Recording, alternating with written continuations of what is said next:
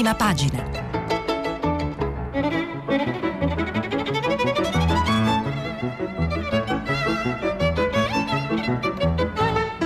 Questa settimana i giornali sono letti e commentati da Sara Menafra, vice direttrice del quotidiano online Open. Per intervenire telefonate al numero verde 800 050 333. Sms e WhatsApp anche vocali al numero 335 56 34 296. Buongiorno, eccoci alla rassegna stampa. Come appunto sapete, stiamo pubblicando i vostri messaggi sul sito di Radio 3 e ne leggeremo alcuni nel corso del filo diretto, subito dopo la rassegna. Dunque, giornate e giornali quindi pieni di eventi politici, come sapete questa è la settimana decisiva per la formazione del governo Draghi che ormai sembra non avere più eh, grandi ostacoli dopo il voto di ieri da parte della piattaforma Rousseau, quindi da parte del Movimento 5 Stelle. Draghi oggi pomeriggio dovrebbe salire al Quirinale, sciogliere la riserva e probabilmente avrà già la lista dei ministri che potrebbe essere comunicata in serata o, e quindi domani la vedremo probabilmente. Le aperture quindi sono tutte più o meno su questo argomento, ora vedremo qualche sfumatura in più. Intanto il Corriere della Sera Draghi alla setta finale, su Rousseau il 59,3 per il governo, Di Battista lascia, mi faccio da parte. Il nuovo esecutivo, il premier incaricato salirà forse già oggi al Quirinale con i nomi dei ministri. Ehm, nel Corriere della Sera sono, c'è un'intervista interessante a uh, Casaleggio che um, Davide ovviamente ora niente arroganza, chi guida l'azione politica del Movimento 5 Stelle dovrà farlo senza arroganza, spiega Davide Casaleggio. Eh, in prima pagina ci sono due notizie anche interessanti, uno l'approfondimento di Roberto Saviano, il ricatto dei soldi, la verità che manca sul caso Cascioggi e poi ehm, la notizia della decisione della consulta sul cognome paterno che non sarà più automatico. È uno degli unici, dei pochi giornali giornali, non, non l'unico che mettono questa notizia in prima. La stampa. Rousseau vota Draghi, Diba se ne va. Il ribelle grillino, lascio senza rancori, vivrò senza politica. Premier incaricato atteso al collo, al colle, scusate, cade anche l'ultimo ostacolo verso la formazione del governo. I militanti 5 Stelle dicono sì con il 60% anche un po' meno. E, um, è interessante sulla stampa il commento di Michela Murgia, gay e rischio virus, la follia della ASL, poi vedremo la notizia di cronaca di ieri, e fra le interviste c'è anche quella a Letizia Moratti, il piano Arcuri sbagliato per la Lombardia. C'è un confronto in atto fra Lombardia e governo a proposito dell'andamento del piano vaccinale e vedremo se riusciremo a vedere qualcosa. Il sia Draghi spacca i 5S è il titolo di Repubblica. La base grillina su Rousseau dà luce verde 59,3 contro il 47. Di Battista guida la scissione, vado via, il premier incaricato lavora alla lista dei ministri. Da ogni partito una rosa di nomi al MEF in Paul Franco la cosa interessante eh, su Repubblica è l'approfondimento su mm, te- tempi per cambiare il recovery. Gentiloni, l'ambiente una priorità, l'Unione Europea 60 giorni per il recovery, è un taglio insomma su quello che detto ieri, che è stato detto ieri a livello europeo sul recovery che vedremo perché i tempi appunto sarebbero molto stretti. Uh, Repubblica evidenzia una notizia che in realtà in questi giorni è un po' già circolata, ma ci sono novità su questo, i primi no al vaccino, la fase 2 parte male, l'avevamo già visto un po' nei giorni scorsi, ma insomma c'è un approfondimento ulteriore anche perché i no al vaccino AstraZeneca dai destinatari continuano ad aumentare e questo potrebbe essere un problema. Il fatto quotidiano è ovviamente il più critico con la decisione che è stata presa ieri dalla piattaforma Rousseau, insalata Rousseau 5 stelle spaccati, 60 a 40, vincono i governisti e Di Battista saluta. Resa incondizionata, Mister BCE supera l'ultimo ostacolo e prepara la lista. Ministri chiave da Banca Italia e nove politici con ruoli secondari. Vi leggo ancora un paio di titoli. Eh, il Sole 24 Ore, la UE vede la ripresa ma l'Italia arranca e quindi appunto l'andamento della ripresa per i prossimi anni. Nel triennio 2020-2022 l'Italia avrà la performance peggiore dell'Eurozona. Avvenire, ultimo sì, scioglie riserva, il voto positivo del 59% dei 5 Stelle dal via libera finale al nuovo esecutivo, ma da avvenire vi segnalo in prima pagina un commento sui negazionisti della Terra dei Fuochi. Avevamo visto ieri la notizia diciamo, di questo report dell'Istituto Superiore di Sanità che conferma un nesso fra l'inquinamento nella zona della Terra dei Fuochi e ehm, i tumori e le malattie mortali che ci sono nell'area campana, nella vasta area campana. Avvenire torna su questo argomento. E prima di passare alla lettura dei giornali vi voglio segnalare anche l'uscita di due settimanali oggi, uno internazionale che pubblica, che parte dal, dal, ritratto di Mario Draghi visto dalla stampa straniera, a grande richiesta con una grande foto di Mario Draghi, e Left che eh, invece titola Si prega di non chiudere gli occhi, il 98% dei nuovi disoccupati è donna, uno straordinario campanello d'allarme che indica un mercato del lavoro fatto di discriminazioni, sfruttamento, mancato riconoscimento del lavoro di cura, precariato diffuso. Questioni aperte prima del Covid che la pandemia ha esacerbato. Non si può continuare a far finta di nulla, è l'apertura e quindi diciamo la notizia di copertina del settimanale Left che è in edicola da oggi. Dunque, abbiamo detto che c'è tanta politica sui giornali, io però vorrei cominciare da un taglio, come dire, un po' diverso, poi ovviamente leggeremo tutto, e cioè l'andamento della ripresa economica eh, per l'Italia e per l'Unione Europea, dal punto di vista dell'Unione Europea e quindi la, la ripresa dell'Italia in effetti all'interno del quadro dell'Unione. E quindi prima di concentrarci sulle spaccature nei 5 Stelle, eccetera, vorrei partire da questa analisi del Sole 24 Ore, che è appunto in prima pagina e poi leggiamo un po' anche all'interno. La UE vede la ripresa, ma l'Italia arranca. Dunque, dice Beda Romano intanto in prima, l'economia europea dovrebbe tornare a livelli pre-Covid entro il 2022. È la previsione cautamente ottimista della Commissione UE che vede la luce in fondo al tunnel con una crescita del 3,8 sia quest'anno che l'anno prossimo. Tuttavia, avverte l'esecutivo comunitario, è prematuro per ora ritirare le misure di sostegno all'occupazione. Superato un primo trimestre difficile a causa delle nuove misure di confinamento adottate in molti paesi europei, l'economia dovrebbe rimbalzare in primavera e nella seconda parte dell'anno. L'ottimismo è legato soprattutto ai nuovi vaccini, che dovrebbero essere finalmente a disposizione di gran parte della popolazione dell'Unione. L'impatto della pandemia colpisce gli Stati membri in modo diverso e l'Italia alla fine del triennio 2020-2022, secondo le previsioni, sarà il paese più in ritardo. Mancheranno ancora quasi due punti e mezzo di PIL per tornare ai livelli del 2019.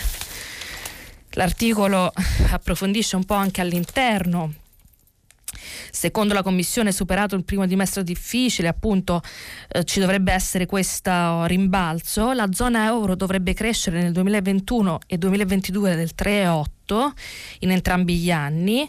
In Italia la previsione di un'espansione dell'economia del 3,4 e del 3,5 rispettivamente. A titolo di confronto, la crescita in Francia è prevista del 5,5 e del 4,4%.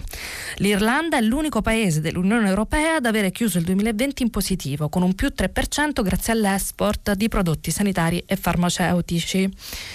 Uh, dunque, perché questa ripresa a macchia di leopardo. La ripresa economica a macchia di leopardo è dovuta in parte al fatto che nei paesi dove il settore del turismo è particolarmente importante, il confinamento sta colpendo più duramente. Nota a Bruxelles a proposito dell'Italia, il prodotto interno lordo reale rischia di non tornare ai livelli del 2019 entro la fine del 2022 e quindi i consumi riprenderanno con la fine del confinamento, ma la Commissione si aspetta dagli italiani un atteggiamento prudente.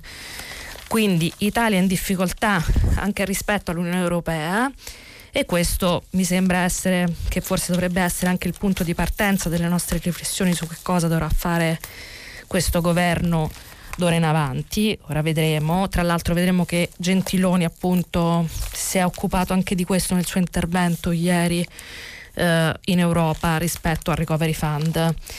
Cosa è successo dunque nel Movimento 5 Stelle? Prendiamo intanto un po' una cronaca per seguire come è finita la giornata. Ieri il voto si è concluso alle 18.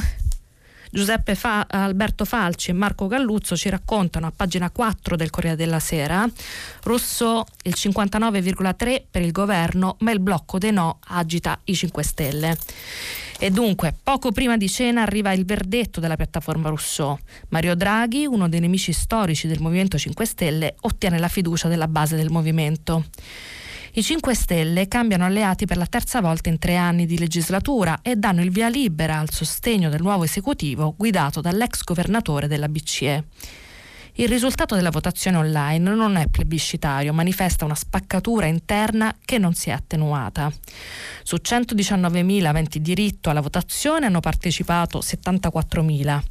I sì sono stati più di 44.000, 59,3 i contrari arrivano a superare le 30.000 unità, l'equivalente del 40,7%. Insomma, in qualche modo una corrente interna di dissenso viene confermata. E dunque, dice ancora il Corriere della Sera, la reazione più attesa è quella di Alessandro Di Battista che in tempo reale annuncia in un video il suo addio ai 5 Stelle, visto che non posso andare contro la mia coscienza. È stata una bellissima storia di amore, fatta di battaglie vinte e alcune disattese. Ma d'ora in poi non parlerò più a nome del Movimento 5 Stelle perché quest'ultimo non parla a nome mio. E dunque non posso far altro che farmi da parte. L'addio di Di Battista arriva dopo che Luigi Di Maio, Roberto Fico, lo stesso Giuseppe Conte avevano sponsorizzato e sostenuto il via libera di Beppe Grillo a un esecutivo di salvezza nazionale, chiesto da Sergio Mattarella e guidato da Mario Draghi.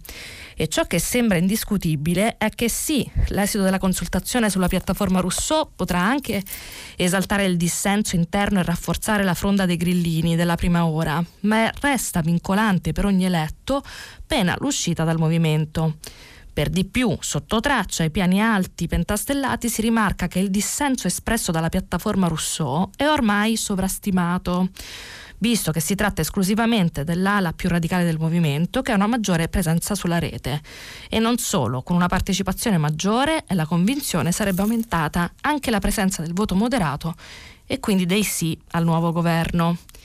Dunque, Rousseau vota di Battista se ne va e secondo però i vertici del Movimento 5 Stelle tutto sommato è andata bene anche perché l'ala dissidente sarebbe sovrastimata nella piattaforma.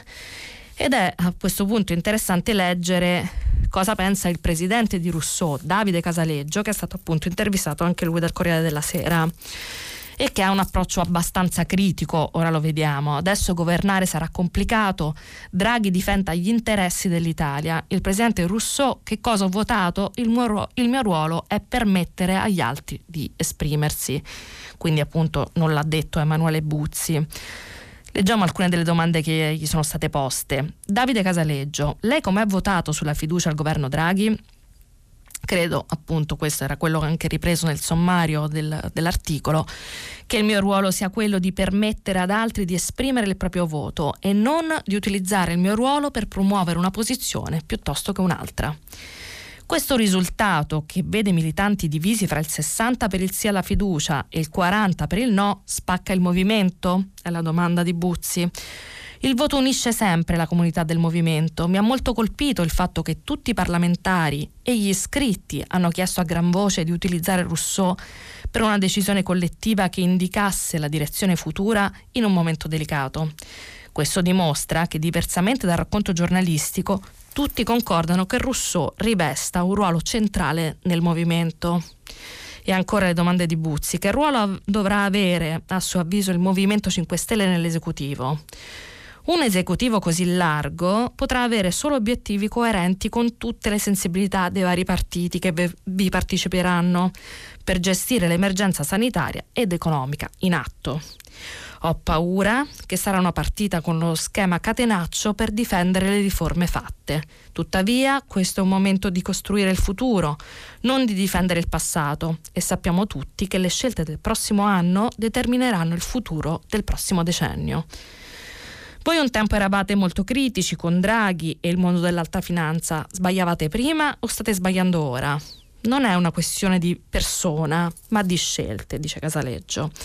Ora Draghi si trova a difendere gli interessi degli italiani e non della BCE. Mi auguro che questo governo possa pensare alle politiche espansive in questo momento emergenziale e soprattutto staccare la figura di Draghi da interessi prevalentemente di paesi esteri come era normale che fosse quando era a capo della BCE, e di focalizzarsi invece su quelli degli italiani. Anche l'apparenza, oltre che la sostanza, in politica è importante e ancora, ovviamente non riusciamo a leggerla tutta, ma come vedete appunto Davide Casaleggio si mostra comunque molto prudente sulla, sul sostegno a Draghi. Lei non teme la scissione, ma a suo avviso avere meno potere nell'esecutivo rischia di inasprire ancora di più le tensioni nel gruppo? Quindi nel gruppo parlamentare dei 5 Stelle, sicuramente sarà un governo complicato si limita a questo. Alessandro Di Battista ha annunciato dopo l'esito del voto di volersi fare da parte. Che cosa implica questo per il movimento? Alessandro è fondamentale per il movimento, è una persona che stimo, in grado di portare avanti con coerenza i principi e le battaglie del movimento. Questa sua scelta dimostra per l'ennesima volta l'onestà intellettuale di Alessandro ed è proprio di questa coerenza che ha bisogno il movimento che oggi guida l'azione politica, che oggi guida l'azione politica dell'M5S dovrà fare in modo di non gestire questo momento con arroganza o la larga parte contraria a questa scelta potrebbe allontanarsi. Dunque si chiude il voto ma con una spaccatura lo stesso Davide Casaleggio si mostra appunto restio nel sostenere come dire, il futuro del governo Draghi e vedremo che cosa succederà in avanti. Cosa succede a questo punto? C'è una lista dei ministri da presentare, Draghi dovrebbe salire oggi al colle e dire già un po' cosa pensa. Visto che quindi mancano poche ore, mh, almeno un pezzo di Toto Ministri ve lo voglio leggere, visto che tanti ne sono girati in questi ultimi giorni. Solo dieci politici nella lista dei ministri rispunta Conte alla guida della Farnesina. L'anticipazione è di Luca Monticelli sulla stampa, ma un po' di Toto Ministri sappiamo appunto che in questi giorni si è parlato tanto. Il premier incaricato chiude a qualsiasi trattativa sulla squadra. In polla al MEF restano Franco o Scannapieco. Luca Monticelli dunque. La formula è quella mista, fatta di tecnici e politici. Una squadra snella di 20 ministri, la metà donne. A sceglierli sarà il presidente incaricato Mario Draghi insieme al capo dello Stato. L'ex governatore della BCE ieri ha avuto contatti con i partiti e ha ricevuto le rose dei candidati che le segreterie gli hanno inviato, pur non avendole chieste. Su una cosa il professore è stato chiaro, non accetterà pressioni né aprirà trattative sulla lista che presenterà al colle. La larga maggioranza che sosterrà l'esecutivo, dunque, naviga a vista. Nei palazzi ci si interroga su come verranno scelte le tessere mancanti, visto che i ministeri chiavi, quelli economici più interno e difesa, saranno appannaggio di Draghi e Mattarella. E sono in tanti che già si propongono per un ruolo da sottosegretario. E qui vediamo appunto un po' di nomi, almeno di quelli che raccontano appunto la stampa. Nel Movimento 5 Stelle Luigi Di Maio punta alla conferma alla Farnesina, ma non gli dispiacerebbe nemmeno andare proprio alla transizione ecologica, un dicastero che diventerà centrale soprattutto per la capacità di spesa. Ad ambire a un ministero ci sono anche Patuanelli, Buffagni e Fabiana Dadone. Nel PD in prima fila ci sono Dario Franceschini, Lorenzo Guerini e Andrea Orlando. Dal Nazareno hanno fatto pervenire al Premier incaricato un'ampia lista di personalità di area, tecnici di gradimento che potrebbero entrare nel Dream Team. Stesso discorso per la Lega che nella propria rosa ha designato Giancarlo Giorgetti, Massimo Garavaglia, i capigruppo Riccardo Molinari e Giulia Bongiorno ed Erika Stefani. Vorrebbe esserci Matteo Salvini, ma tutti i leader dovrebbero restare fuori. Per Forza Italia vengono quotati Antonio Tajani e la numero uno dei senatori Anna Maria Bernini. L'EU invece punta ancora su Roberto Speranza alla salute e Italia Viva su Teresa Bellanova. Mario Draghi resta bottonato e le indiscrezioni che girano sui nomi dei tecnici vengono fatte filtrare dalla politica o dagli alti papaveri della burocrazia. In poll al MEF ci sono Daniele Franco di Banca Italia e Dario, Scannapieco, vicepresidente della BEI. Per il MIT, il Liz è il direttore dell'Agenzia delle Entrate Ernesto Maria Ruffini e l'economista Carlo Cottarelli. Quest'ultimo corre anche per la pubblica amministrazione insieme a Luisa Torchia. Al Ministero del Lavoro è spuntato Roberto Rossini, presidente dell'ACLI, però in campo resiste Tito Boeri e l'ex DG di Confindustria Marcella Panucci, Lucrezia Reclin e Ignazio Angeloni della vigilanza della BCE rappresentano le altre possibilità per le caselle economiche. Una chance potrebbe averla Raffaella Sadun, economista di Harvard, esperta di management che ha partecipato ai lavori della task force di Colau Infine, e qui siamo più o meno alle battute finali di questa, di questa, rosa possibile dei nomi, per la Farnesina i profili più gettonati sono Marta Dassù e Elisabetta Belloni. Marta Cartabia e Luciana Lamorgese sono collegate da giorni rispettivamente alla giustizia e al Viminale. Alla transizione ecologica il profilo ideale sembra essere Enrico Giovannini, ma prende quota Katia Bastioli, ex presidente di Terna. Antonella Polimeni, rettrice della Sapienza, se la gioca all'istruzione con Patrizio Bianchi, alla salute con il preside della facoltà di medicina della Cattolica Rocco Bellantone. Infine, la papabile per le pari opportunità sarebbe Linda Laura Sabadini dell'Istat della quale proprio nei giorni scorsi abbiamo letto un commento peraltro. E quindi possibile squadra eh, diciamo è quella della stampa, ma ne, ne, girano un po'. Oggi pomeriggio probabilmente Draghi la presenterà direttamente al Quirinale. Cosa succede nel frattempo? Come abbiamo visto, appunto, Di Battista ha rotto con il Movimento 5 Stelle. Che cosa farà? Eh, le ipotesi sono tante, noi la prendiamo appunto dal Fatto Quotidiano, che è anche il giornale più critico con la decisione che ha preso il Movimento 5 Stelle il direttore Marco Travaglio ha detto più volte cosa pensava su questo e appunto adesso Paola Zanca racconta a pagina 3 cosa farà Di Battista a questo punto. Di Battista saluta tutti, mi faccio da parte, ma non guida i ribelli. Quindi c'è un rischio scissione, ma dice il Fatto Quotidiano, Di Battista non vuole prendere la leadership, almeno per il momento, di questa, di questa eventuale frangia um, Di Battista saluta tutti, dicevamo, e appunto racconta Paola Zanca, lo dice in cucina, alle spalle a una presina natalizia, lascito dei giorni in cui la crisi era iniziata. Ma Giuseppe Conte era ancora al governo e lui, se tutto fosse finito con un semplice rimpasto, era pronto a entrare al governo. Stavolta non ce la faccio. Alessandro Di Battista d'ora in poi non parlerà più a nome del Movimento 5 Stelle e appunto il suo, il suo virgolettato l'abbiamo già letto dice non riesco proprio a superare eh, la fine di questa storia d'amore, se ne va con grande dolore, lo stesso che esprime un altro veterano come Max Bugani, ancora prima che il voto dica che i 30.000 contrari al governo Draghi sono stati battuti dai 44.000 che hanno seguito la linea del leader, Beppe, dei leader Beppe Grillo, Luigi Di Maio, Giuseppe Conte. Davide Casaleggio, laconico come sempre, è contento che la sua democrazia digitale abbia funzionato anche stavolta, ma anche lui, come noto, era contrario all'abbra- all'abbraccio con Mister BCE. È una cesura irreversibile dunque quella di, di, Battista, dice il fatto. Probabilmente il vero giro di Bodi 5 Stelle, che pure in questi anni il governo hanno cambiato idee, rivisto dogmi, digerito bocconi amarissimi e adesso sono arrivati a scegliere di entrare nel governissimo con i nemici di sempre. Ha provato anche Di Battista a istituire la terza via, quella dell'astensione, che avrebbe salvato l'anima ed evitato scossoni, ma il quesito è rimasto secco, sì o no. Sì, perché nelle ore prima del voto si era parlato della possibilità che ci potesse essere un voto di semplice astensione. Dunque, quanti se ne andranno alla domanda di Paolo Zanca? I più cinici dicono che alla fine saranno al massimo due o tre. E in effetti le prime dichiarazioni dei dissidenti più noti non sembrano andare nella direzione dell'addio.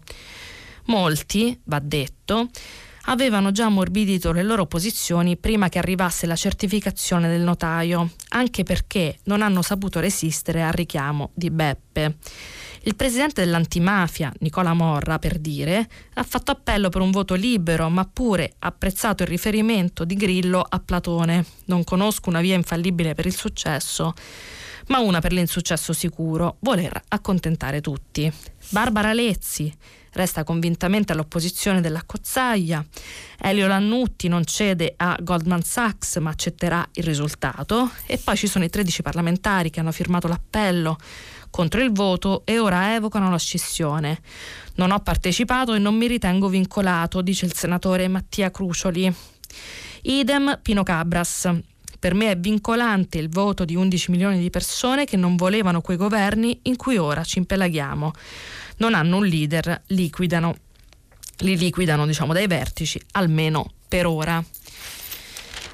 Quindi l'addio di, di Di Battista che però appunto non vuole fare una frangia all'interno del Movimento 5 Stelle. Ehm, voglio però dicevamo che intanto a questo punto si va avanti e il primo elemento sarà la trattativa con l'Unione Europea.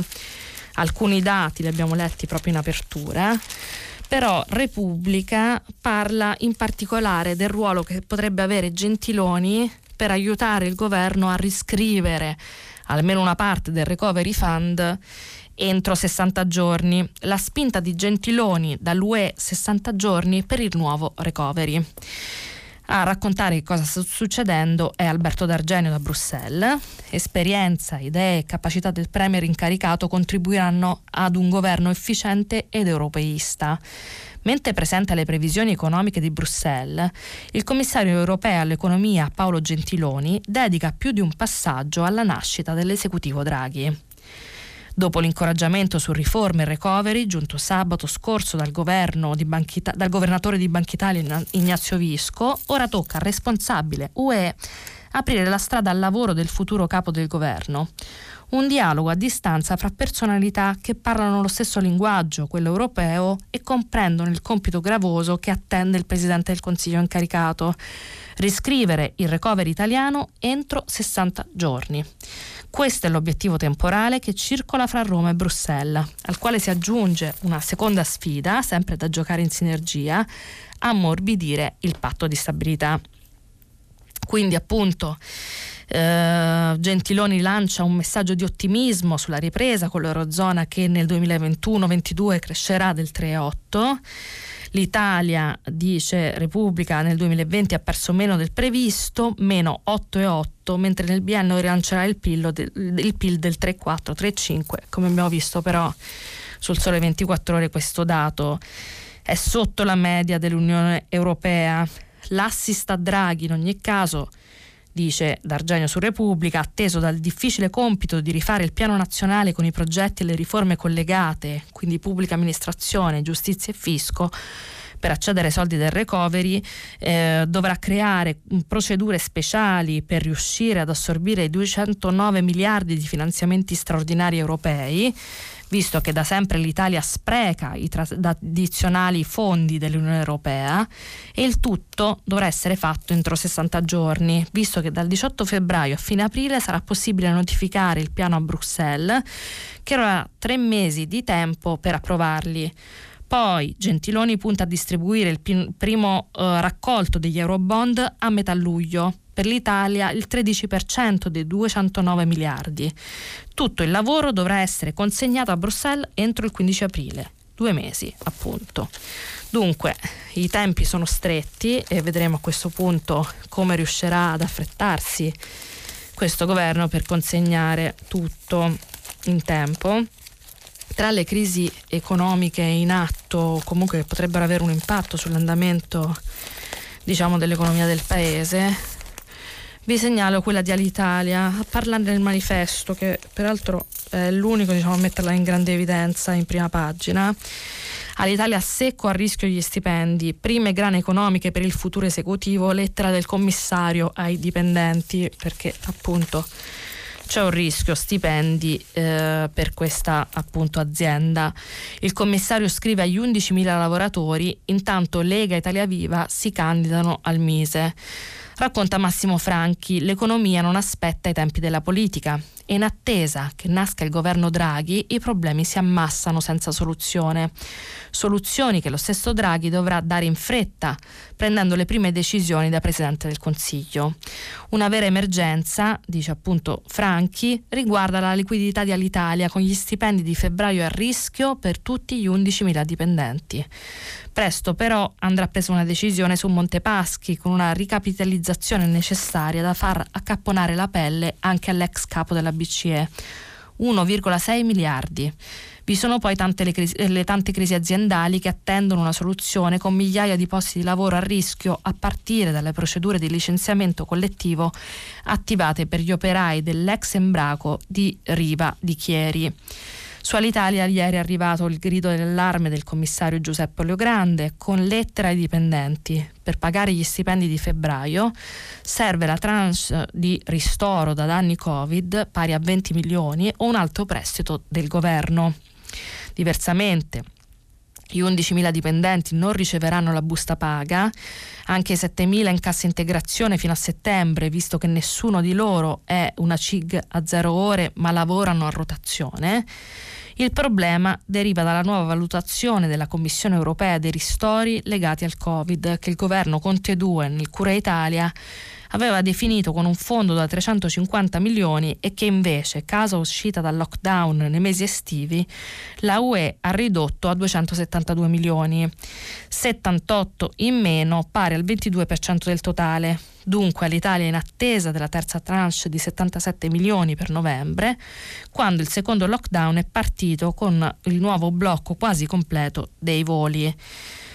Dunque, crisi economiche a partire da quella di Alitalia, ma appunto dice il manifesto che insomma, le crisi sono tante, Montepaschi e gli operai dell'ex Embraco di Riva di Chieri sono sicuramente in cima alla lista, vedremo come sarà affrontata questa emergenza, tra l'altro appunto i tempi sono molto stretti.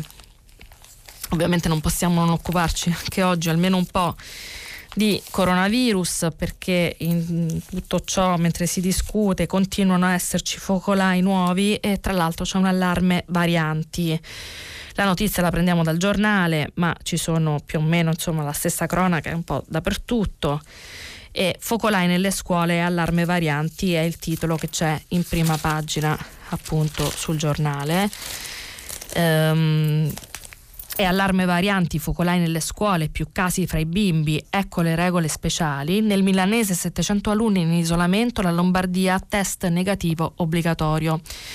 Dunque, varianti è questa la parola che spaventa, la capacità di mutazione del Covid e le sue varianti che possono essere più contagiose, più letali e soprattutto rendere le terapie e anche il vaccino, almeno parzialmente, meno efficaci.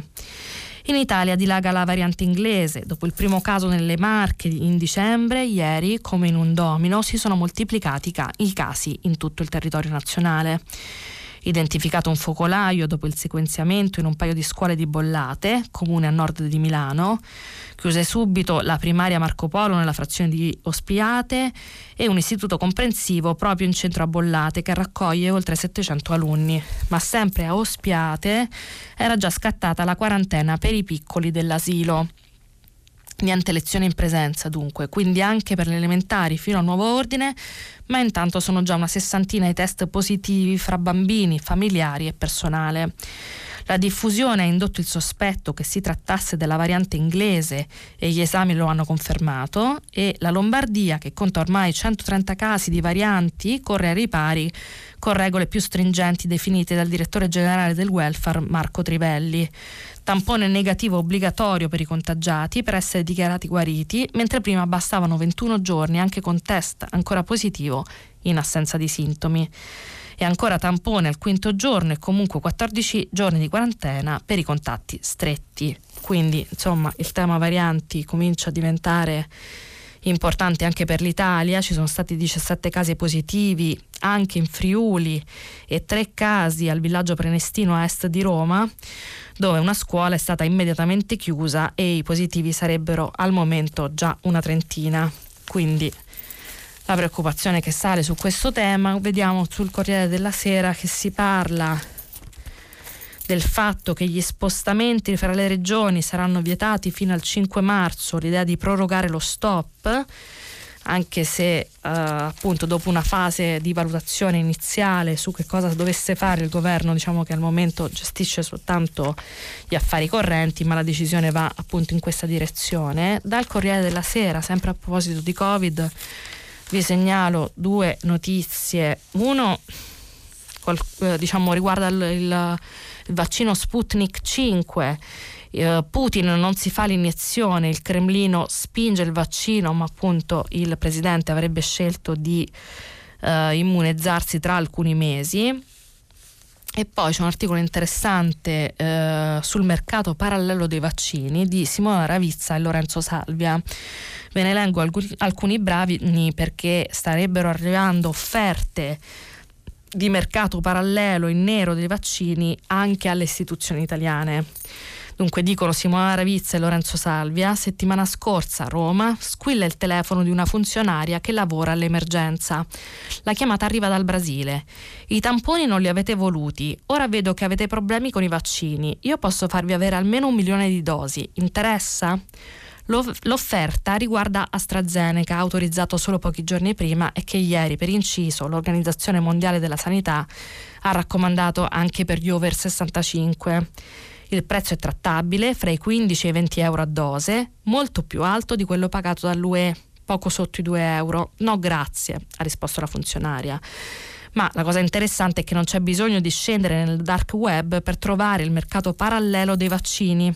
Domande e offerta si incrociano o almeno si sfiorano all'ombra dei canali ufficiali perché non ci sono solo le regioni che cercano forniture parallele alla luce del sole, ma anche intermediari più o meno misteriosi che si fanno avanti spontaneamente. Facile immaginare cosa potrà succedere quando il vaccino russo Sputnik arriverà a San Marino, che lo sta per comprare.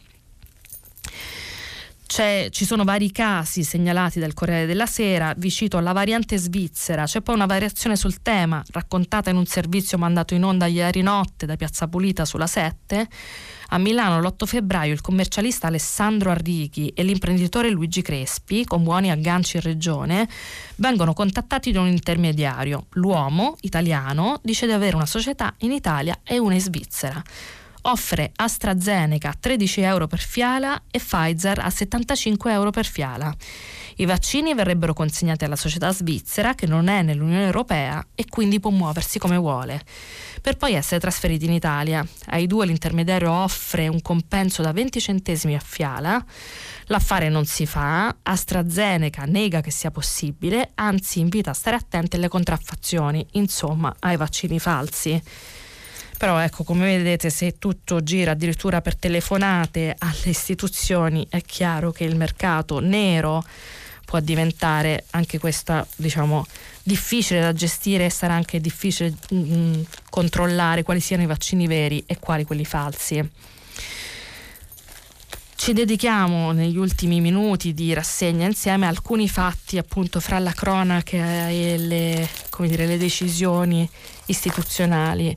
Dico così perché vorrei partire da questo caso della ASL eh, di La Spezia che aveva inserito fra i comportamenti a rischio di Covid l'essere omosessuali. Eh, sulla stampa c'è un commento di Michela Murgia, ma eh, eh, vi leggo intanto la cronaca, tanto per capire di cosa stiamo parlando. Omosessualità, comportamento a rischio, bufera sull'anagrafe vaccini del governo la tabella con le categorie più soggette al Covid, il Ministero si scusa, un vecchio criterio per le donazioni di sangue. Di cosa stiamo parlando? Ce lo racconta Francesco Grignetti. Era una formulazione palesemente assurda, quella della ASL 5 di La Spezia, che inseriva gli omosessuali assieme ai tossicodipendenti e alle prostitute fra le categorie a rischio per il vaccino anti-Covid. E quando il consigliere regionale d'opposizione della Liguria, Ferruccio Sanza, se n'è accorto, giustamente ha fatto un salto sulla sedia. Ne è nato un caso nazionale.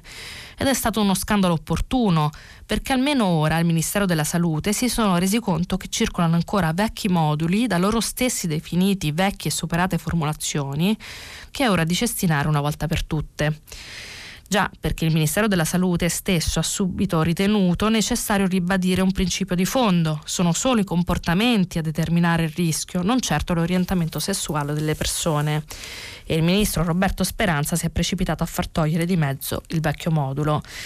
Il caso del formulario omofobo ha scosso molte poltrone ieri, dice Grignetti, un chiaro errore, lo riconosciamo, stiamo anche tentando di spiegarci eh, come sia potuto accadere, dice il direttore dell'ASL Paolo Cavagnaro, e intanto non si contavano più le reazioni indignate, ma poi a scartabellare meglio è venuto fuori che alla Spezia avevano semplicemente fatto il copia e incolla di un documento del Ministero della Salute che eh, quest- risalirebbe al 1988 ed è obsolo- obsoleto. Nasceva per le donazioni di sangue quando tossicodipendenti omosessuali, considerati gruppi della popolazione a rischio di contagio da HIV a prescindere, erano esclusi dalle donazioni di sangue. Nel 2002 il formulario è cambiato, ma, eh, perché quello che conta sono i comportamenti, ma questo modulo è rimasto negli archivi dell'ASL di La Spezia. Eh, commenta appunto in prima pagina Michela Murgia, sei omosessuale ti vacciniamo in via prioritaria. La proposta di coming out che l'ASL della Spezia ha fatto fino a ieri ai propri cittadini poteva persino sembrare un vantaggio, non fosse stato per il motivo. Nel modulo di richiesta per la vaccinazione anti-Covid, l'omosessualità risulta infatti fra i comportamenti considerati più a rischio insieme alle tossicodipendenze e alla prostituzione eh, farsi spiegare perché mai essere omosessuali dovrebbe esporre di più al virus non è stato facile e alla fine delle mille telefonate e rimpalli amministrativi la risposta è risultata evidente. Il motivo non esiste. A proposito di fatti di cronaca, vi voglio leggere appunto il commento che è uscito su Avvenire sulla Terra dei Fuochi. Eh, è eh, Don Maurizio Patriciello a chiedere che i negazionisti ora chiedano scusa è uno dei preti che più si sono occupati diciamo in prima persona di quello che accadeva in questo territorio. Vi leggo alcuni brani, negazionisti di allora adesso chiedono scusa.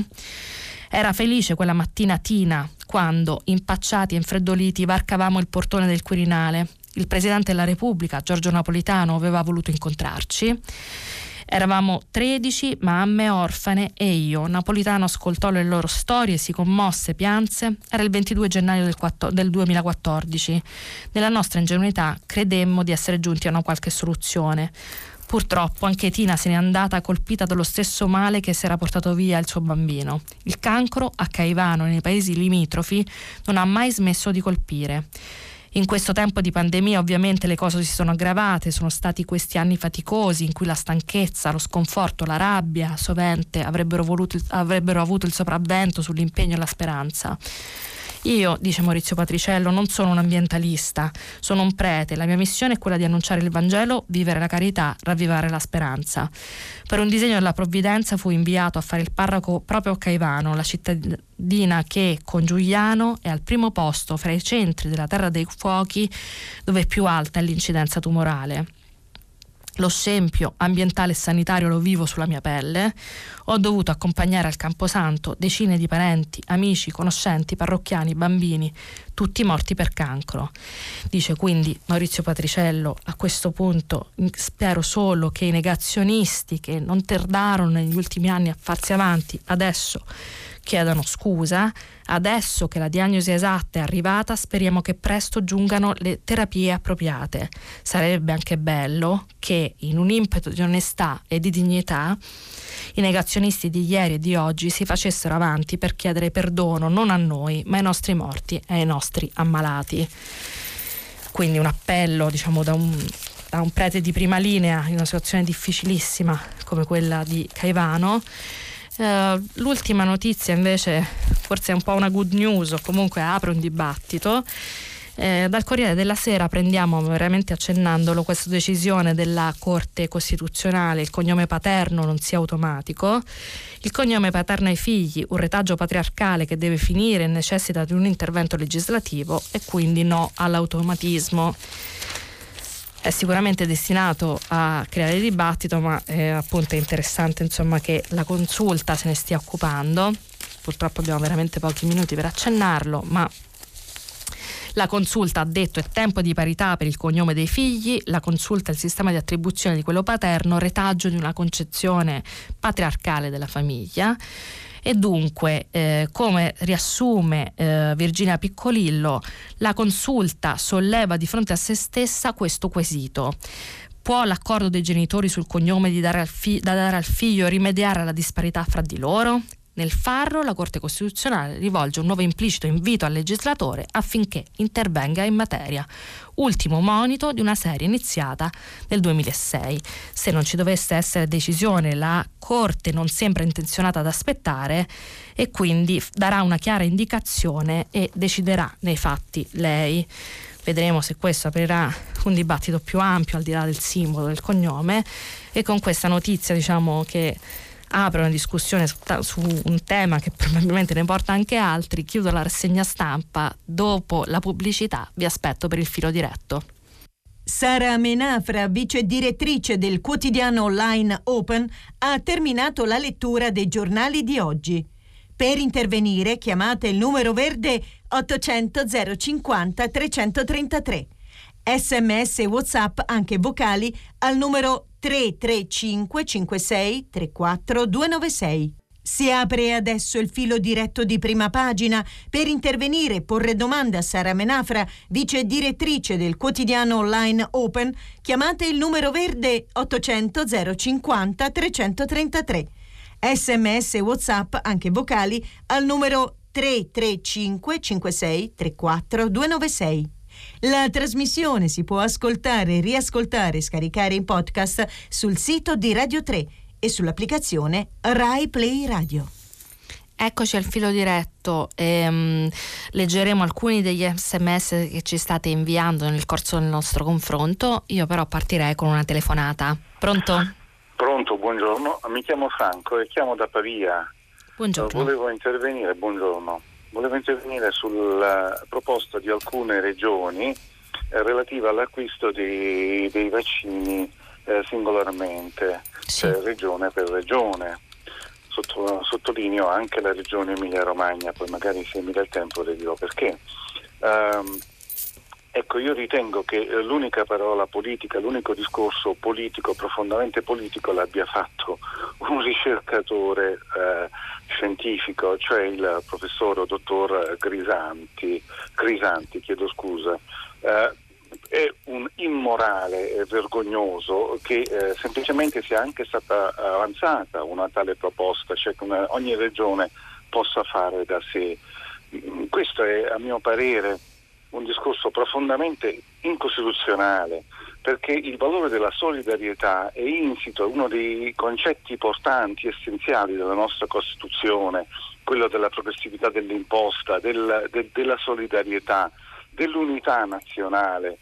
E invece che quali proposte vengono avanzate? Viene avanzata una proposta in cui ogni regione pensa a sé ed esclusivamente a sé, ciò significa che le regioni più povere ovviamente avranno meno vaccini, però nessuno, io non ho sentito nessun politico pronunciarsi su questo, anzi anche la regione Emilia-Romagna, quella dei treni del sole, eh, una, la, la, punta di diamante della solidarietà in Italia si è accodata a questo trend, al trend, de, al trend della futura presidente della regione Lombardia, cioè i, devono essere premiati i più ricchi. eh, un discorso sì. assurdo, incostituzionale addirittura e immorale, come ha detto giustamente, almeno a mio parere, Crisanti, un ricercatore scientifico, non un politico. Questo è un discorso profondamente politico, non scientifico. E l'ha detto, un, l'ha detto Crisanti, un certo. ricercatore. Va bene, mi scusi per la prolissità. No, non ci, man- ci, mancherebbe, proverò a risponderle. Grazie. Grazie, buongiorno a lei. Grazie Franco. Dunque, mh, mm, allora, eh, diciamo che secondo me intanto lei ha ragione a dire che i messaggi della politica sono stati perlomeno contrastanti, nel senso che ehm, il governo diciamo, in carica per gli affari correnti si è schierato pochissimo su questo, nel senso che ha detto un no un po' a mezza, a mezza bocca. Sicuramente diciamo, l'assenza di un vero governo governo sicuramente su situazioni di questo tipo eh, non aiuta. Effettivamente eh, questo ha creato una situazione abbastanza di caos in cui mh, mm, non si capisce quale sia la linea da attuare. Per farle soltanto un esempio, noi ieri abbiamo letto sulla stampa che l'Unione Europea aveva detto all'Italia bloccate le trattative delle regioni perché non lo possono fare, quindi deve essere il governo italiano a interrompere queste trattative visto che ci siamo vincolati a un accordo all'interno dell'Unione Europea per acquistare i vaccini tutti insieme. E però parallelamente sono poi uscite altre voci da parte dell'Unione Europea che dicevano in qualche modo noi non possiamo obbligare le regioni a, a, a, non acquistare le dosi, quindi altri portavoci dell'Unione Europea, adesso ve ne leggo ad esempio il portavoce eh, della mh, commissaria per la salute, del commissario della salute Stefan der Kessmacher avrebbe detto che invece la possibilità c'è, quindi questo per dirle Franco che effettivamente il caos da parte della politica è stato ampio su questa situazione. Io credo, come tra l'altro la stessa Ursula von der Leyen ieri si è, l'altro ieri, l'abbiamo letto sul giornale di ieri, si è scusata per, per come è stata gestita l'acquisto dei, dei vaccini, ma fare una campagna in cui ognuno paga, compra per sé e tra l'altro abbiamo visto c'è anche un mercato parallelo in cui i prezzi salgono, sicuramente rischierebbe di creare una situazione di ulteriore disparità all'interno del paese e anche all'interno dell'Unione. Quindi ci vorrebbe sì, una parola chiara su questo e ehm, non solo dal governo italiano, ma secondo me appunto anche dall'Unione Europea, perché non ha molto senso che da un lato l'Unione dica non potete farlo perché eh, abbiamo comprato i vaccini tutti insieme dall'altro poi appunto emergano varie voci invece di portavoce o di esponenti anche della commissione che dicono beh non vi possiamo obbligare. Tutto questo caos non aiuta e sì il rischio di disparità all'interno dell'Unione e all'interno del paese c'è, quindi speriamo che una volta che esista un governo pienamente in carica anche su questo metta una parola chiara in modo che tutti sappiamo quale sia appunto quale sarà il nostro destino. Un'altra telefonata. Pronto? Sì, buongiorno, sono Luigi, chiamo da Firenze.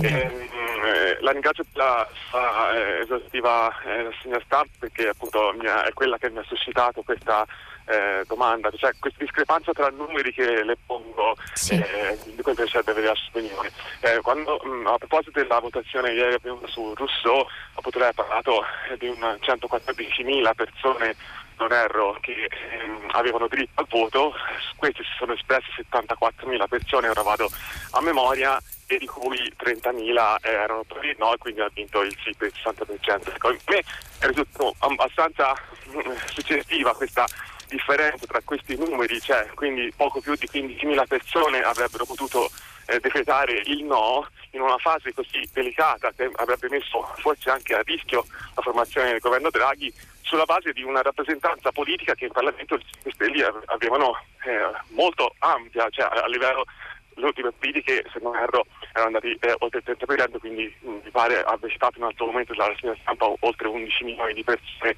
sì. del, di, di, voti. Ecco, questa discrepanza tra questi due numeri eh, a me suscita qualche, un qualche pensiero su un problema, su un problema ecco, nel senso Ecco, Sono troppi pochi per decidere del, del, paese, questo dice Luigi. Eh, cioè, una, okay. 15.000 persone sono eh, un piccolo comune di provincia, ecco, e quindi eh, eh, potevano essere determinanti nella formazione di un governo che poi avrebbe preso decisioni su 60 milioni di persone. Ecco, questa discrepanza mi salta agli occhi. Provo a risponderle. Dunque, io devo dirle, ma non è la prima volta che ricevo una telefonata su questo, quindi evidentemente c'è un sentimento diffuso su questo tema. Io ammetto di essere forse un pochino controcorrente, nel senso che secondo me il fatto che un partito provi a consultare i propri militanti su decisioni importanti di cambiamento, diciamo, di linea su una questione decisiva come questa, nel senso che loro appunto eh, l'abbiamo letto anche oggi sul fatto, ma insomma il Movimento 5 Stelle è sempre stato opposto su tante cose alle politiche della BCE, ha anche attaccato personalmente Draghi, sicuramente è stato contrario a governi istituzionali, eh, diciamo in cui ci fossero varie posizioni diciamo, in campo, tra l'altro appunto ha consultato i propri militanti sia alla nascita del Conte 1 sia alla nascita del Conte 2, ognuno dei quali questi governi erano come dire hanno segnalato un bel cambio di posizione politica no? dall'alleanza Le- con la Lega all'alleanza col Partito Democratico. Quindi in realtà, almeno io personalmente, non considero così grave il fatto che cioè un partito ovviamente prende molti più voti di quelli che sono i suoi militanti, però nelle, nei momenti importanti quant, quantomeno prova a consultare questi militanti.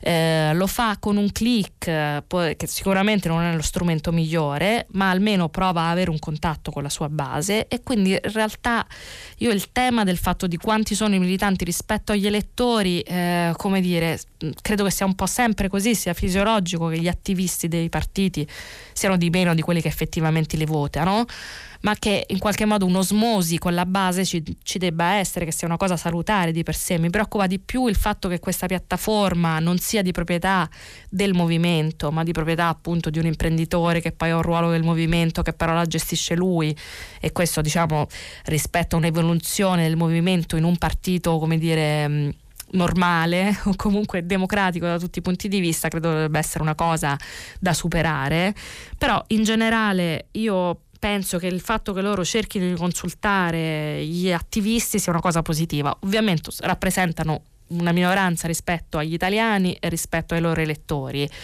però mh, diciamo in generale quando si cambia linea forse un confronto con la base ci dovrebbe essere. Tra l'altro, a proposito dei, dei numeri, le voglio segnalare l'ultima cosa, e cioè che eh, rispetto alle altre votazioni questa è stata poco partecipata ma non moltissimo perché eh, l'articolo del Corriere della Sera che riportavamo appunto che citava anche lei ci dice anche in un'infografica che sul Conte 1 votarono 44.796 mh, diciamo aventi diritto, sul Conte 2 79.634 e stavolta 74.537, quindi voglio dire hanno votato rispetto agli attivisti, comunque non pochissimi, eh, votarono di più durante il Conte 2 che era un bel balzo per il Movimento 5 Stelle, ma il Conte 1 ad esempio 45.000 quasi, quindi per dire che questi numeri poi in realtà rispetto alla media della loro partecipazione non sono nemmeno così bassi.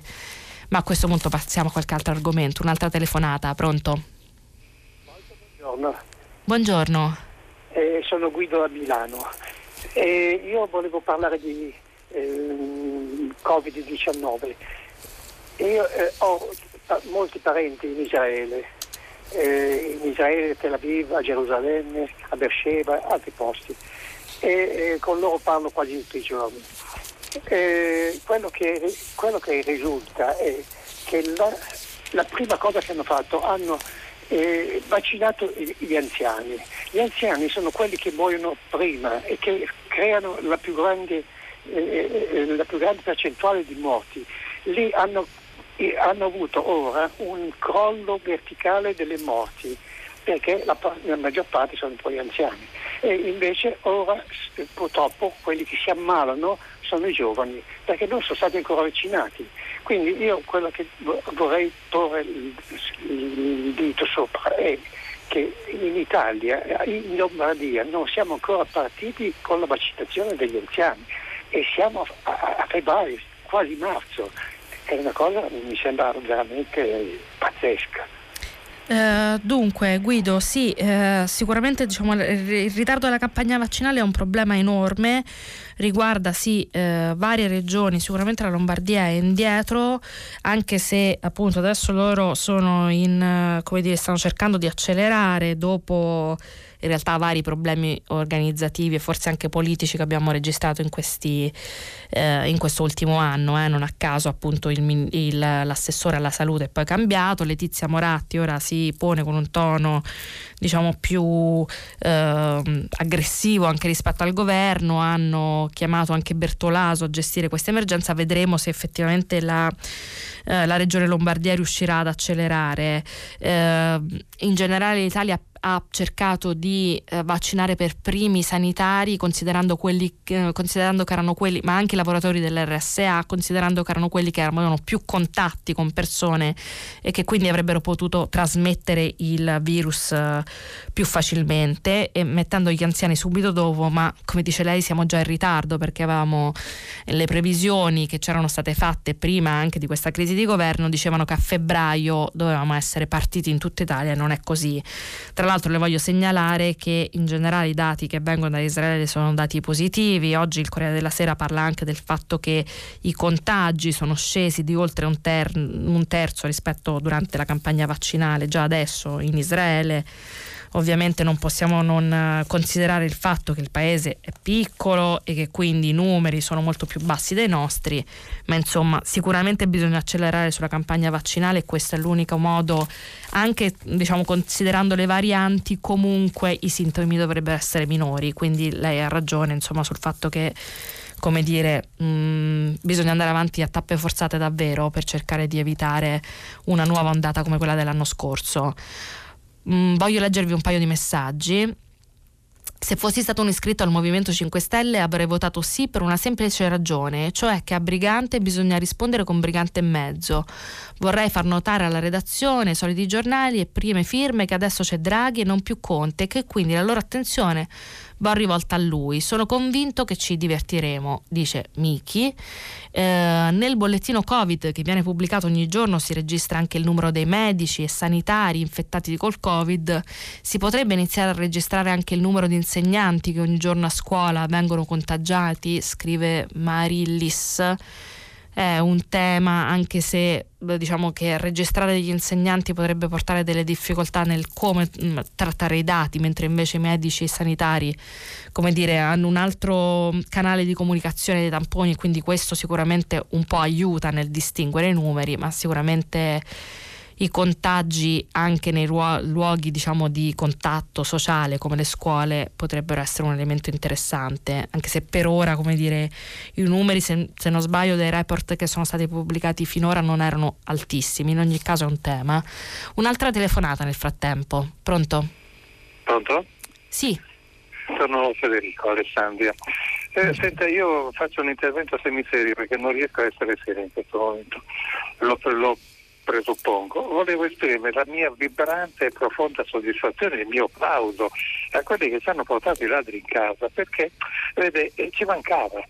Noi non, non, potevamo fare a meno eh, di, di, di, fare questo, dovevamo spalancare le porte prima, prima addirittura che, che, che di aver preso i soldi, così sono già tutti appostati, riescono a fare, dovranno, potranno fare quello per cui gli hanno detto cretino vai lì e porta i soldi a casa, smettila di dire Ma quali ladri Federico? Non ho capito benissimo. Eh, lo veda lei, io ho un mio immaginario, ognuno ha il suo, lei ce l'ha un immaginario, io ce l'ho un immaginario. Io preferivo un governo magari zoppicante, magari un po' problematico, che però mi assicurasse alcune direzioni di marcia, oltre a un certo rispetto, come c'è stato, di alcune cose. Invece no, devo avere eh, dovrò dividere dei, eh, così, queste decisioni, questa montagna di soldi con i rappresentanti di categorie proterve e eh, eh, rapaci che ne vorranno, li vorranno tutti e, e, se ne approprieranno. Per cui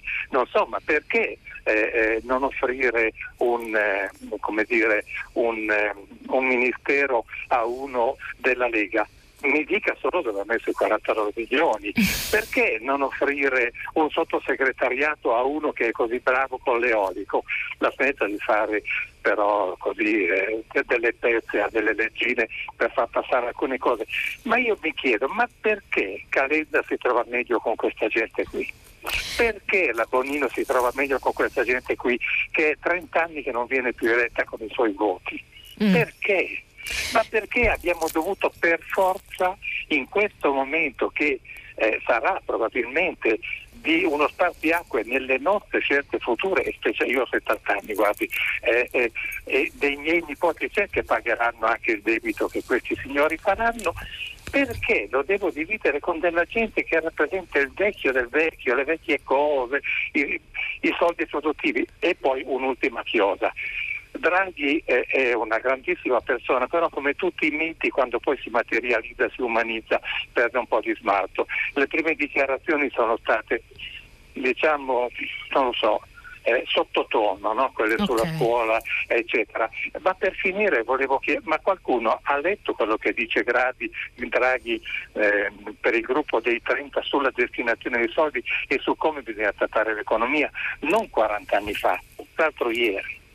Provo a rispondere, dunque ha fatto tante domande, anche tante dichiarazioni, diciamo.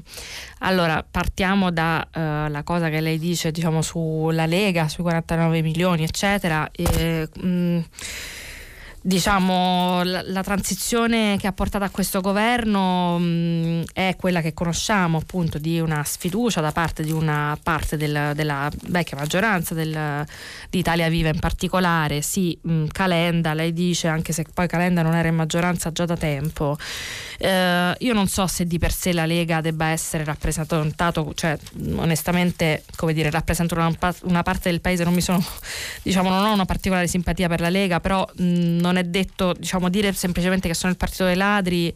Uh, secondo me non, non, rappresenta nemmeno davvero che cosa ha portato in questa direzione la Lega, per essere onesta con lei, nel senso che uh, la Lega è un partito che nel nord Italia ha una composizione come dire, che rappresenta un pezzo di economia del paese, al di là della, dell'accusa penale sicuramente grave che riguarda i fondi del partito, della Lega e questa sparizione, che tra l'altro io credo che in futuro ci porterà anche delle novità dal punto di vista penale, però mh, il motivo per cui si sono spostati, secondo me, non è semplificabile con prendiamoci altri soldi e facciamogli fare la fine dei 49 milioni. Il motivo per cui la Lega si è spostata è perché rappresenta delle categorie eh, nel paese, ehm, delle categorie soprattutto nel nord Italia, imprenditoriali, che sicuramente vogliono partecipare alla discussione sul recovery fund, ma non credo che accetterebbero diciamo, che un eventuale dirigente della Lega facesse fare eh, a questi soldi una, la, la, fine che hanno fatto gli eventuali 49 milioni, sempre che le accuse vengano dimostrate. Quindi su questo come dire, mi sembra anche un po' semplicistico dire che il problema sia questo. Lì c'è un pezzo, diciamo, di economia del paese che ha un rappresentante politico e che vuole contare di più in questa partita. Eh, ed è una cosa fisiologica, secondo me. Eh, che poi Italia Viva, mh, cioè la scelta che ha fatto Italia Viva è stata una scelta, diciamo, più probabilmente più tattica rispetto a un governo in cui aveva l'impressione di contare poco. Adesso probabilmente conta ancora di meno, ma è saltato uno schema schema e quindi all'interno questi, del nuovo schema cercherà di ricollocarsi e questo mi sembra diciamo, un po' la lettura di quello che è successo in quest'ultimo periodo. Su quello che farà Draghi eh, vediamo, sicuramente lui ha dichiarato delle cose su che cosa, su come andrebbe gestito andrà gestita questa fase post-Covid, però come dire eh, è anche vero che adesso sceglie un ruolo diverso, eh. persino il critico Davide Casaleggio ha detto vediamo cosa farà ora, visto che non rappresenta più la BCE ma rappresenta l'Italia e io almeno su questo punto credo che si debba un attimo aspettare, credo che lui dovrebbe dire che cosa vuole fare prima possibile, eh. anche questa cosa diciamo di non parlare pubblicamente finora come dire, mi lascia un po' preoccupata, però appunto io credo che tra stasera e domani mattina qualcosa sapremo e quindi capiremo cosa vuole fare davvero. Per ora siamo comunque a dichiarazioni che rappresentano una fase precedente, quindi Federico aspettiamo di vedere che cosa farà e poi appunto capiremo meglio. Non è detto che quello che lui dichiarava in passato sia quello che farà per l'Italia oggi. Lo, questo, almeno questo beneficio glielo dobbiamo lasciare, secondo me. Un'altra telefonata. Pronto? Pronto, buongiorno. Buongiorno. Mi chiamo Salvatore, telefono dalla provincia di Bergamo. Volevo intervenire per darle una mano a rispondere a quelli che sia ieri che oggi diversi sono intervenuti per attaccare in qualche modo la piattaforma Rousseau. E lei sicuramente ha dato delle risposte eh, che io condivido, ma forse non sono completa, eh, complete, nel senso che queste persone che attaccano la, la mm, piattaforma Rousseau eh, argomentano di solito dicendo eh, ma sono pochi che poi decidono in particolari momenti delicati la sorte di un governo. Eh, ma eh, stiamo ai fatti chi ha deciso la sorte del precedente governo è stata praticamente soltanto una persona.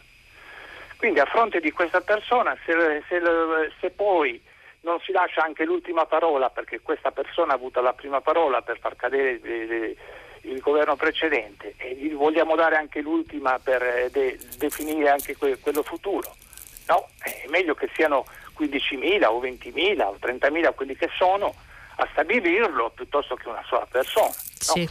E allora, e poi per quanto riguarda il, il, la modalità, o meglio lo stato della piattaforma che, che appartiene a un privato, eccetera, che comunque si presenta con un notaio che certifica la situazione, eh, dovrebbe essere lo Stato che in qualche modo prende esempio e dice, beh, vabbè, eh, facciamolo noi, così diamo maggiori garanzie e, e, facciamo in modo che tutti i partiti facciano una cosa del genere per estendere la democrazia e la partecipazione dei cittadini.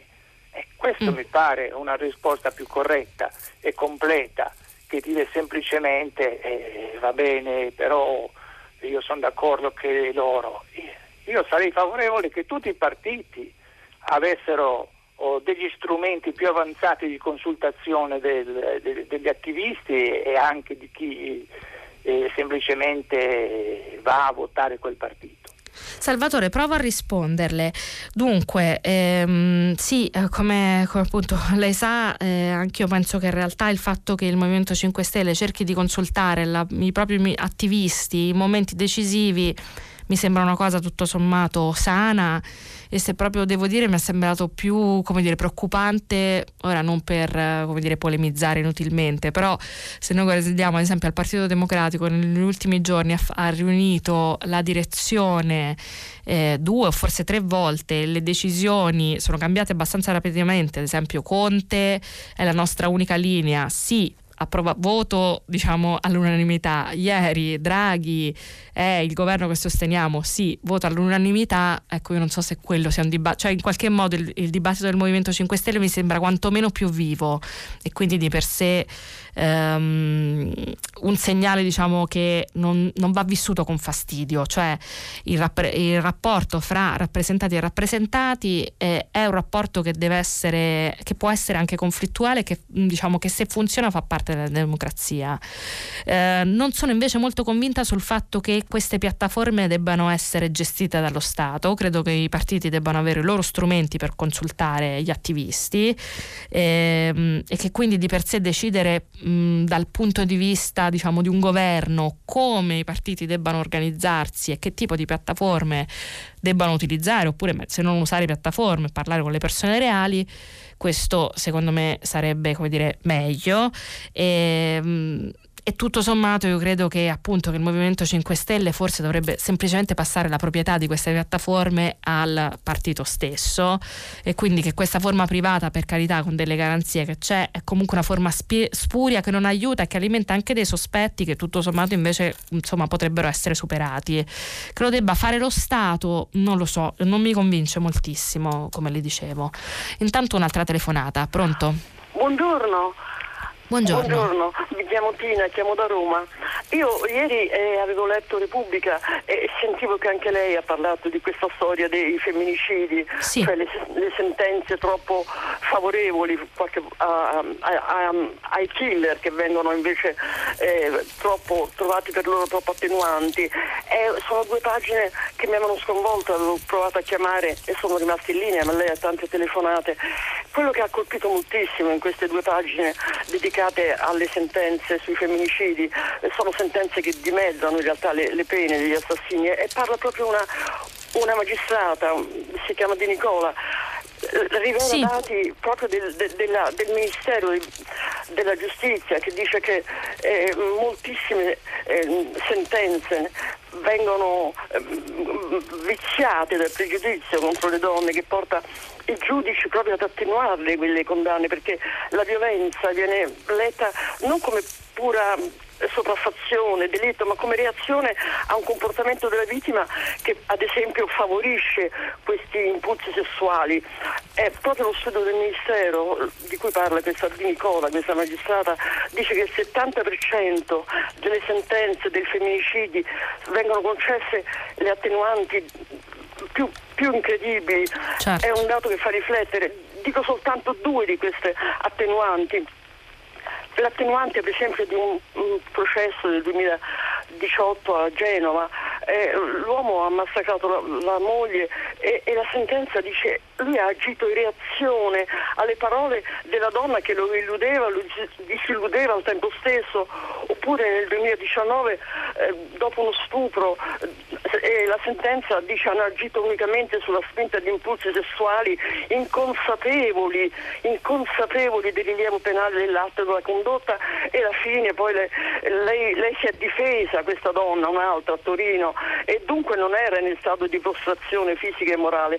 Cosa significa tutto questo? Che le donne sono in ostaggio degli stereotipi, questi sono fatti raccontati, diciamo sempre che i femminicidi sono tanti, ma qui ci sono proprio le cause dei femminicidi, cioè le cause che sono intorno a noi continuamente. Sì. Ecco, la donna lei lo ricorderà meglio di me, Piera, che è stata uccisa a Palermo pochi giorni fa, ha scritto proprio voi dei fiori a San Valentino il 14, muori il 13 questo è un, è, è un dramma questo, questo, messaggio perché poi vengono pubblicati questi Facebook, ma allora intorno chi li legge, chi li racconta, chi li, chi li guarda? Lei aveva anche denunciato il marito un mese fa, la legge dice che bisogna fare subito qualcosa, intervenire, in quel caso non si è intervenuti, non si interviene quasi mai.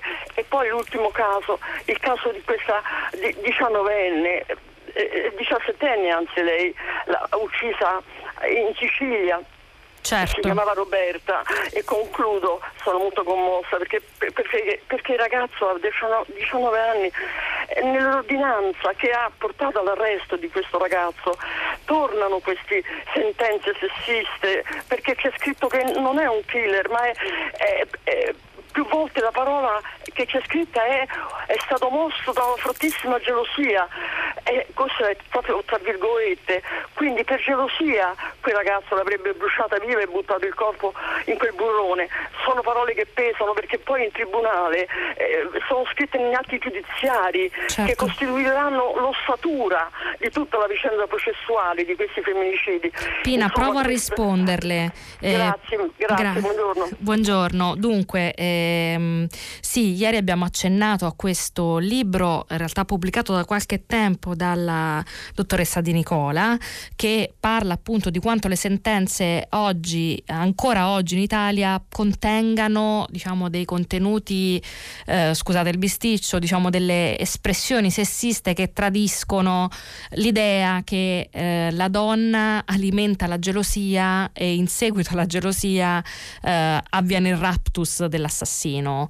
Questo modo di ragionare, purtroppo ancora molto diffuso nei tribunali, non aiuta a combattere quella che è effettivamente ancora una piaga in Italia, tant'è vero che eh, anche nell'ultimo anno diciamo, di eh, coronavirus, eh, dove appunto mh, in una situazione più complessiva di abbassamento di tutti i reati violenti, quelli nel contesto familiare e quindi in queste case ancora più chiuse, come sono state quelle dell'ultimo anno, non sono diminuiti diminuiti affatto, tra l'altro la tendenza della mancata diminuzione esisteva anche prima del coronavirus, quindi non è soltanto diciamo, il tenerli chiusi in casa che, che porta al fatto che una piaga sociale come questa non sia debellata nel nostro paese, a differenza di tutti gli altri, di molti altri reati, sicuramente quasi tutti i reati violenti sono in diminuzione da anni. E quindi eh, secondo me il tema era molto interessante, quello di questa appunto analisi delle sentenze. Come dice lei, appunto a, queste, a, questa terminologia fa poi specchio una riduzione delle pene al momento della decisione perché appunto il raptus viene in qualche modo giustificato. E tra l'altro c'era un commento anche di Linda Laura Sabadini la direttrice della uh, Istat che eh, appunto proprio su questo interveniva per dire che questi termini corrispondono a una visione. Tra l'altro vediamo che eh, Linda La Sabatini è tra, nella rosa dei possibili ministri, chissà se questa visione potrebbe mm, come dire, portata al governo anche aiutare a combattere diciamo, un certo modo di pensare. E io non posso far altro che ringraziarla per tutti i casi che ci ha ricordato. In particolare appunto lei ricordava quello della giovanissima Roberta Siragusa che è stata appunto ammazzato po- pochi giorni fa, una diciassettenne che è stata ammazzata in provincia di Palermo, ma di storie così ne abbiamo lette tante, purtroppo mh, ci è bastata una sola settimana per ricordarne parecchie, eh, l'ultimo caso appunto è quella, sta, quella, di Ilenia che sarebbe stata ammazzata da un sicario assunto dalla, dal marito. Eh, come dire, la piaga c'è, ma il contrasto dovrebbe passare anche per una terminologia più precisa negli atti giudiziari e meno consenziente, assolutamente. Un'altra telefonata, pronto? Pronto? Buongiorno. Sì, buongiorno. Mi chiamo Alberto e chiamo da Milano. Mi spiace intervenire dopo un tema così serio e drammatico con una questione abbastanza, direi così, eh, di semplice curiosità o banale. Però volevo sentire da una giornalista che eh, conosce bene la politica eh, come mai in un momento così importante per la vita politica del Paese il movimento delle sardine non si sente per niente. Cioè nessuno si è espresso da parte loro, nessuno ha sottolineato questo fatto su un movimento che fino a pochi giorni fa, insomma poco tempo fa, aveva destato un certo interesse eh, in quanto luogo, in quanto appunto eh, abbastanza inconsueto. Ecco, volevo, ero curioso di sentire cosa ne pensava lei.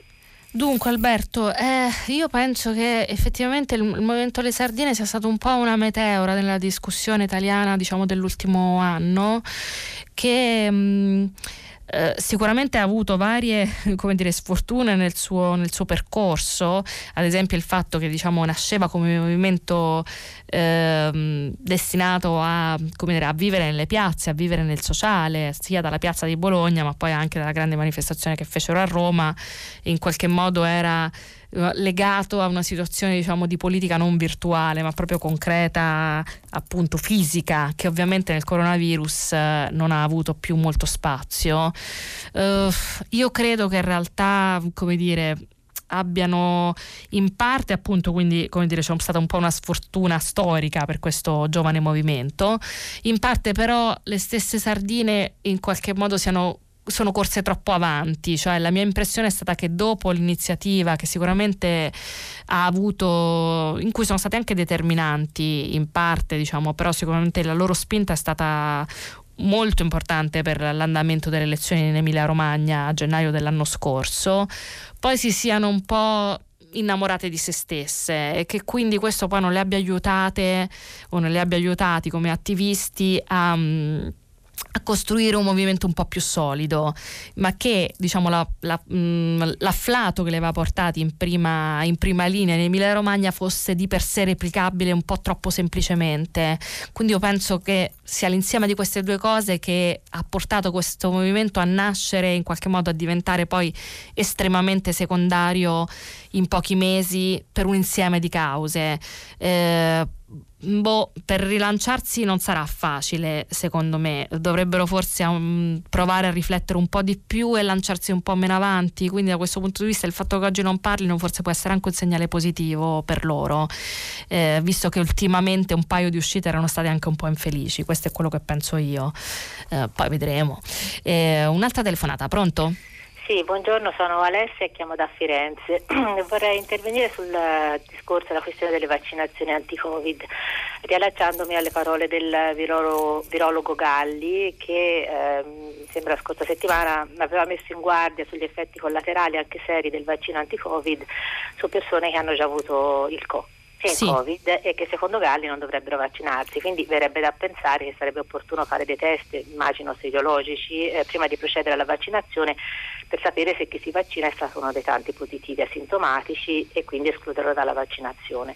Volevo chiederle, eh, sono due domande, eh, la prima è se lei sa se questo screening diciamo pre-vaccinazione avviene e poi volevo sapere eh, se i vaccinati vengono monitorati nel tempo per, per tener conto delle reazioni avverse che in Italia non sono state poche e capire che tipo di immunità hanno sviluppato e la sua durata del tempo. Grazie. Eh, grazie a lei. Dunque, anch'io ho letto il fatto che, diciamo, in generale molti virologi, non solo Galli, hanno detto che eh, può essere inopportuno vaccinare i sanitari che sono stati già positivi al Covid. Eh, a me sembra un'indicazione, ma non sono certa se eh, siano effettivamente stati poi vaccinati oppure no. Eh, mi pare di no però vorrei eh, diciamo, verificare l'informazione prima di dire una cosa del tutto diciamo così, basata sulla mia memoria, quindi spero magari nei prossimi giorni di poterglielo chiarire meglio. Ehm, voglio però specificare che da quello che ho capito io delle parole di Galli, lui parla degli effetti secondari, cioè del fatto che la reazione al vaccino possa essere, eh, come dire, più mh, accentuata nel, nel, chi è stato già positivo, ma stiamo parlando comunque di reazioni abbastanza diciamo limitate, cioè in effetti secondari che sono quelli che eh, ci sono stati raccontati, eh, il mal di testa, le, le nausee, ma non cose particolarmente gravi, quindi su questo c'è un piano diciamo di sicurezza più generale. I virologi dicono di non vaccinare i positivi soprattutto perché in generale come dire, il vaccino interviene sugli effetti della malattia ma non sull'immunizzazione. Quindi se chi è stato positivo difficilmente ricontrae la malattia con quei sintomi, tanto vale usare la dose per qualcun altro, ma non perché sia effettivamente molto pericoloso per loro. Eh, quindi su questo manterrei un profilo di prudenza.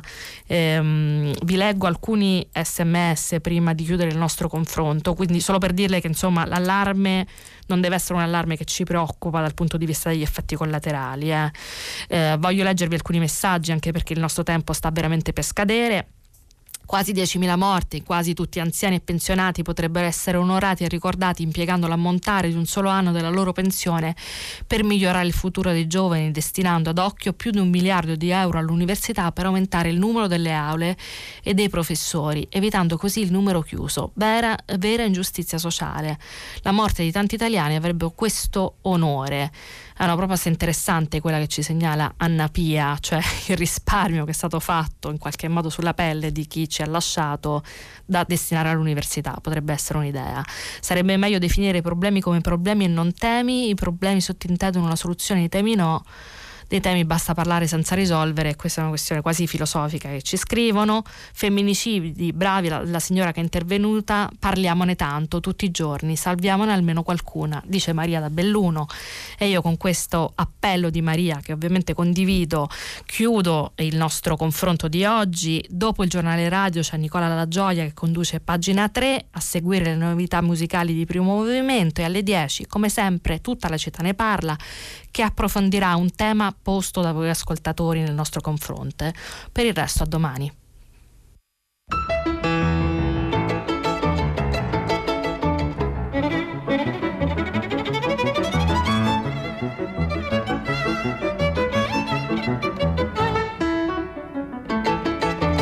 Sara Menafra, vice direttrice del quotidiano online Open, ha letto e commentato i giornali di oggi. Prima pagina è un programma a cura di Cristiana Castellotti. In redazione Maria Chiara Beranec, Natascia Cerqueti, Manuel De Lucia, Cettina Flaccavento, Giulia Nucci. Posta elettronica, prima pagina, chiocciolarai.it. La trasmissione si può ascoltare, riascoltare e scaricare in podcast sul sito di Radio 3 e sull'applicazione Rai Play Radio.